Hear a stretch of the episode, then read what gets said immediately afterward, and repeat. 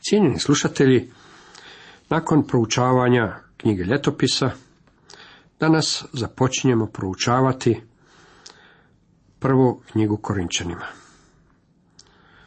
U nastavku proučavanja reći Bože pod nazivom kroz sveto pismo, danas vas uvodimo u prvu knjigu Korinčanima i želimo pogledati u nekoliko redova iz prvog poglavlja. Kao uvod dajemo nekoliko misli. Pisac bio je Pavao. Datum pisanja je od 55. do 57. godine nakon Krista. Mjesto pisanja napisano iz Efeza. A pozadina? Poslanica je bila naslovljena crkvi u gradu Korintu. Tjelesni Korint bio je središte grijeha rimskog carstva Pavlovog vremena. Bio je označen u narodu kao sajam taštine. Nalazio se oko 70 km zapadno od Atene, na uskom hrptu između Peloponeskog poluotoka i kopna. Bio je veliko trgovačko središte Rimskog carstva sa svoje tri luke, od kojih su dvije bile važne. Lehaum, smješten oko 2,5 km zapadnije i Kenhrija, koja se nalazila oko 14 km smješten na istok. Od Pavlovog vremena preko hrpta, na kojem se nalazio Korint, prokopan je kanal, tako da Korint više nije važan grad. Korinske ruševine bile su dugo godina izgubljene za svjetsku povijest. Na njima je bilo izgrađeno ribarsko selo. 1928. godine ponovno ih je otkrio potres, od kada je veći dio grada bio iskopan. Tijekom povijesti u vrijeme dok je Grčka bila neovisna, Korint je bio središte Ahajske lige. Kasnije, 196 godina prije Krista, Rim ga je proglasio slobodnim gradom. 146. godine prije Krista Korint se pobunio kada ga je Mumius, rimski general, potpuno uništio. Umjetnine su bile odnesene u Rim, a grad je desetljećima ležao u ruševinama. Stotinu godina kasnije, 46. godine prije Krista, car Julije Cezar ponovno je izgradio grad u velikom stilu, obnavljajući ga u potpunosti, vraćajući mu prijašnji sjaj i značaj. U Pavlovo vrijeme je u Korintu živjelo oko 400 tisuća ljudi. Bio je smješten na tom važnom hrptu, kao što smo to i ranije napomenuli. Trgovci svijeta slijevali su se u njegove dvije luke. Stanovništvo se sastojalo od Grka, Židova, Talijana i miješanog mnoštva. Mornari, trgovci, pustolovi i izbjeglice iz svih zakutaka Rimskog carstva hodali su ulicama Korinta. Ovdje se održavao trajni sajam taštine. Poroci istoka i zapada susretali su se na tome mjestu, rukovali se i ispreplitali kako bi se postiglo što veće ljudsko poniženje. Sama religija bila je stavljena u nečasnu upotrebu. Veličanstveni hram bio je izgrađen u čast rimske božice Afrodite, odnosno Venere, kako su je nazivali Grci. U tom hramu postojalo je tisuću svećenica koje su sudjelovalo u prostačkom štovanju. Tih tisuću takozvanih svećenica nisu bile ništa drugo nego prostitutke. Onda je seks bio religija. Ja mislim da bi Korint i ovaj današnji naraštaj imao ponešto za naučiti o seksualnoj izopačenosti. Bilo kako bilo, mislim da današnji naraštaj već dovoljno zna o ovoj temi. Jednostavno smo preplavljeni njime od nausema događanja. Ne samo da je njihova religija bila obezvrijeđena, već je i grčka filozofija bila u svom opadanju. Grad je bio predan nasladi u žicima. I smiske igre su se održavale u tome gradu. Ljudi su se uključivali u beskonačne rasprave. U takvo je okruženje došao Pavao i kasnije rekao, a zapisano u prvoj Korinčanima 2.2, jer ne htjedoh među vama znati što drugo, osim Krista, Isusa i to raspetoga. Bili su to ljudi predani u žicima, zastranjenjima i pijankama. U stvari ti su ljudi u rimskom carstvu iskovali novu riječ, pokorinititi. Vjerujte mi, kad biste se pokorinitili, to je značilo da ste u grehu otišli do krajnjih granica. U tom pokvarenom okruženju Pavao je propovijedao evanđelje. On je utemeljio crkvu i kasnije im napisao dvije poslanice. Pavao je došao u Korint na svom drugom misijskom putovanju, a on je završilo i njegovo treće misijsko putovanje. Dijela 18, 1 do 18 daju nam zapis o 18 mjeseci koje je Pavao proveo u Korintu. Upravo on je susreo Akvilu i Prisilu.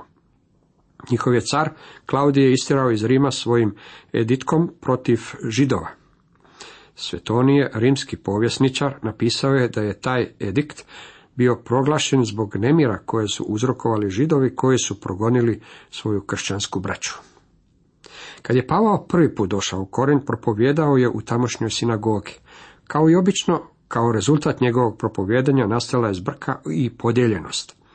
Pavao je za sobom ostavljao podijeljenost, revoluciju i probuđenje.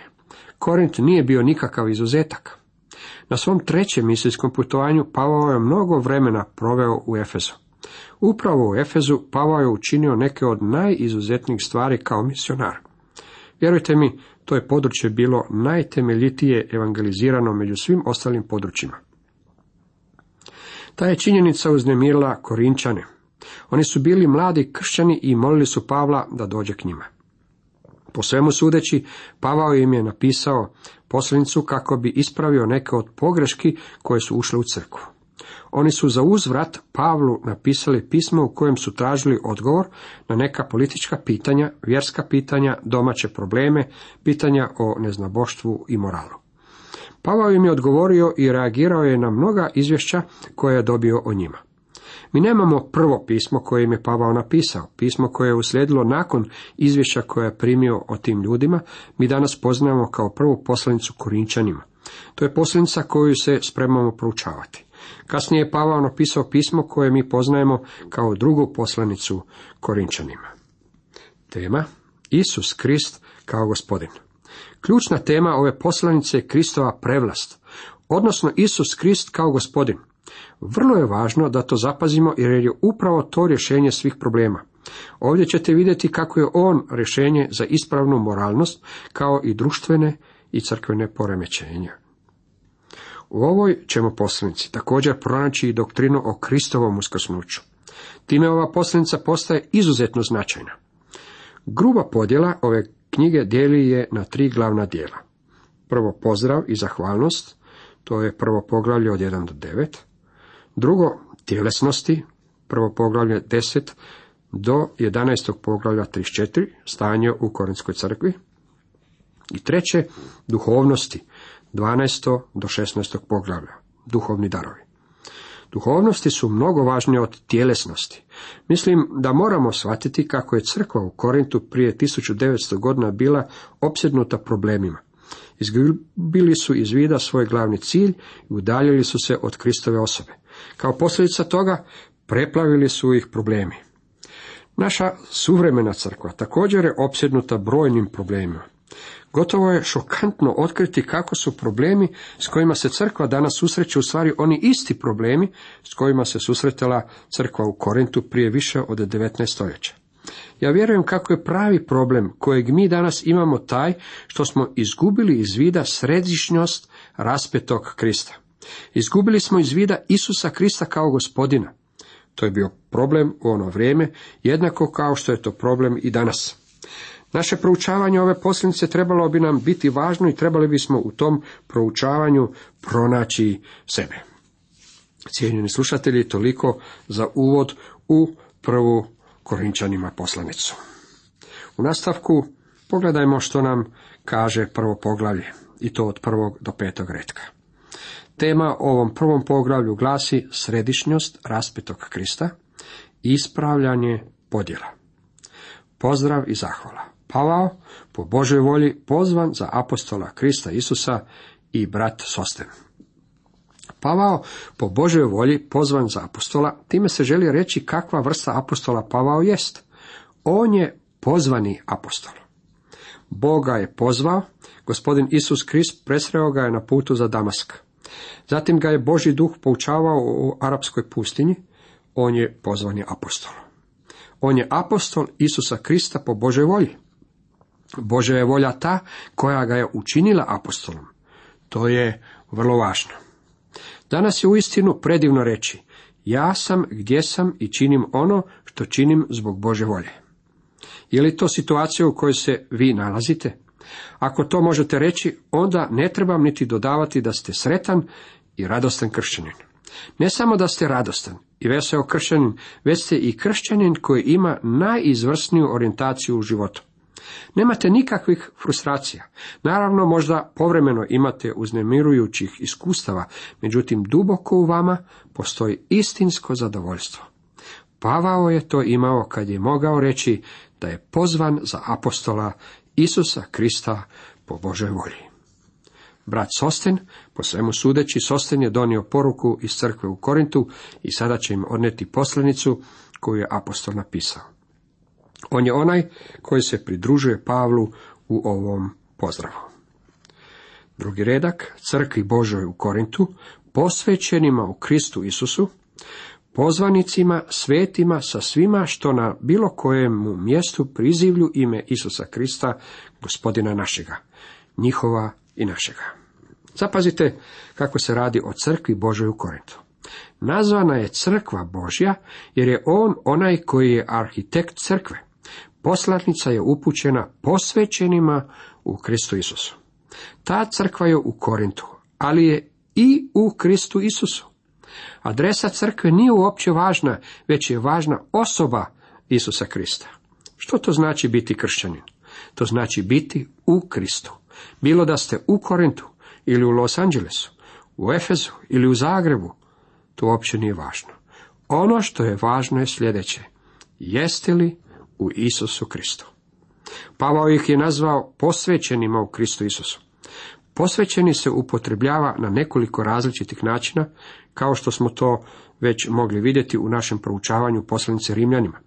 Ovdje se radi o pozicijskom posvećenju, a u tome se radi o našem položaju kojeg imamo u Kristu. Kada je posvećenje usko povezano sa Bogom Ocem ili Bogom Sinom, gospodinom Isusom Kristom, tada se radi o pozicijskom posvećenju. Kada je posvećenje povezano sa Svetim Duhom, tada se radi o praktičnom posvećenju. Naučit ćemo u 30. stihu da je Krist za nas postao posvećenjem, zajedno s mudrosti, pravednosti i otkupljenjem. On je naše posvećenje. Vidite, dragi prijatelji, nećete otići u nebo dok ne budete savršeni, neću niti ja. Nisam niti savršen, čak nisam niti blizu. Stvar je u tome da kad biste me poznavali kao što ja poznajem sam sebe, ne biste me možda slušali. No čekajte malo, nemojte gasiti radio. Jer kad bih ja poznavao vas, kao što se vi poznajete, ne bih uopće razgovarao s vama. Zato ostanimo na tome, ako vam to ne smeta. Posvećenje je položaj kojeg imamo u Kristu. Ako ste se pouzdali u njega, on je za vas učinjen vašim posvećenjem. Sada ste spašeni jednako toliko koliko ćete biti spašeni i za milijun godina od danas, a to je zbog toga što ste spašeni u Kristu. Tome ne možete ništa dodati. Postoji također i praktično posvećenje, a to se razlikuje od slučaja do slučaja. Korinčani ne zvuče kao da su posvećeni sveti. Djelo svetog duha nije bilo baš previše očito u njihovim životima. Međutim, oni su bili pozicijski posvećeni u Kristu Isusu. Oni su bili pozvani da budu sveti. Jednako kao što je Pavao bio pozvan za apostola, tako su oni bili pozvani da budu sveti. I nas se naziva svetima. Mi ne postajemo svetima onime što činimo, već postajemo sveti zbog našeg položaja u Kristu. Riječ svet znači u stvari odvojen za Boga. Svaki kršćanin trebao bi biti odvojen za Boga. Na primjer, posude koje su se upotrebljavale u šatoru sastanka i kasnije u hramu zvale su se svete posude. Svete? Da, a to je zato što su bile odvojene za Božu upotrebu. Na temelju čega je Bože dijete svetac ili sveto? Na temelju toga što je odvojen za Božju upotrebu. To je položaj kojeg imamo. Ponavljam, čovjek nije svet na temelju onoga što čini. Svo čovječanstvo podijeljeno je na svete i nesvete. Ako niste u Kristu, tada ste ne svetac. A ako ste u Kristu, tada ste sveti. Korinčani su nazvani sveti zajedno sa svima što na bilo kojemu mjestu prizivlju ime Isusa Krista, gospodina našega, njihova i našega. Možda bi ispravnije bilo reći sa svima na svakome mjestu, i njihovom i našem, koji prizivlju ime Isusa Krista, našeg gospodina. To nam također pokazuje da je učenje ove poslanice upućeno crkvi u cjelini, koja se sastoji od svih onih koji prizivlju ime gospodina Isusa. Nalazili se oni u Korintu ili bilo gdje drugdje. Pavao sada upotrebljava svoj uobičajeni uvod. Milost vam i mir. Od Boga, Oca našega i gospodina Isusa Krista. Milost i mir se uvijek nalaze u tom redu. Milost, haris, bila je riječ pozdrava u grčkom svijetu, mir na hebrejskom šalom bio je oblik pozdrava u religioznom svijetu. Pavao je načinio kombinaciju tih dviju riječi i podigao ih na najviši nivo. Vi i ja spašeni smo po Božoj milosti, to je ljubav koja je prešla u akciju, ljubav na djelu. Kada smo spašeni Božjom milosti, tada u svojim srcima možemo imati Božji mir. Jeste li primili Krista kao svog osobnog spasitelja? Jesu li vaši grijesi na Kristu? Ako jesu, tada imate mir u srcu, jer je On ponio vaše grijehe. U Rimljanima 5.1 čitamo opravdani dakle vjerom, u miru smo s Bogom po gospodinu našemu Isusu Kristu. Milost i mir su dvije velike riječi. Zahvaljujem Bogu svojemu svakda za vas zbog milosti Bože koja vam je dana u Kristu Isusu. U Isusu Kristu je u nekim prevodima prevedeno sa po Isusu Kristu. Točnije je u Isusu Kristu, jer u njemu imamo sve ove blagoslove. Blagoslovljeni smo svakim duhovnim blagoslovom na nebu u Kristu, kaže nam Efežanima 1.3. To je mjesto na kojem se primaju blagoslovi. U Kristu Isusu. Krist je njegova titula, a Isus je njegovo ljudsko ime. Krist je doslovno prevedeno pomazanik, što je službeno ime odavno obećanog spasitelja. Je li važno da u prijevodu stoji Krist Isus umjesto Isus Krist? Pavlu je bilo važno. Pavao nam govori da nije nikada upoznao gospodina Isusa po tijelu, to jest nije upoznao Isusa koji je hodao ovom zemljom dok je još bio u tijelu. Možda ga je vidio, mislim da je bio nazočan prigodom raspeća, međutim njegov prvi osobni kontakt bio je s uskrslim Kristom, pa je Pavlo on uvijek bio gospodin slave. U većini Pavlovih poslanica trebalo bi pisati Krist Isus umjesto Isus Krist. U njemu se obogatiste u svemu, u svakoj riječi i svakom spoznanju. To je ono o čemu Pavao govori u Kološanima 3.16 kada kaže riječ Kristova neka u svem bogatstvu prebiva u vama. U svakoj se mudrosti poučavajte i urazumljujte. Psalmima, hvalospjevima, pjesmama duhovnim od svega srca pjevajte hvalu Bogu. S obzirom da ne mogu pjevati, mogu govoriti.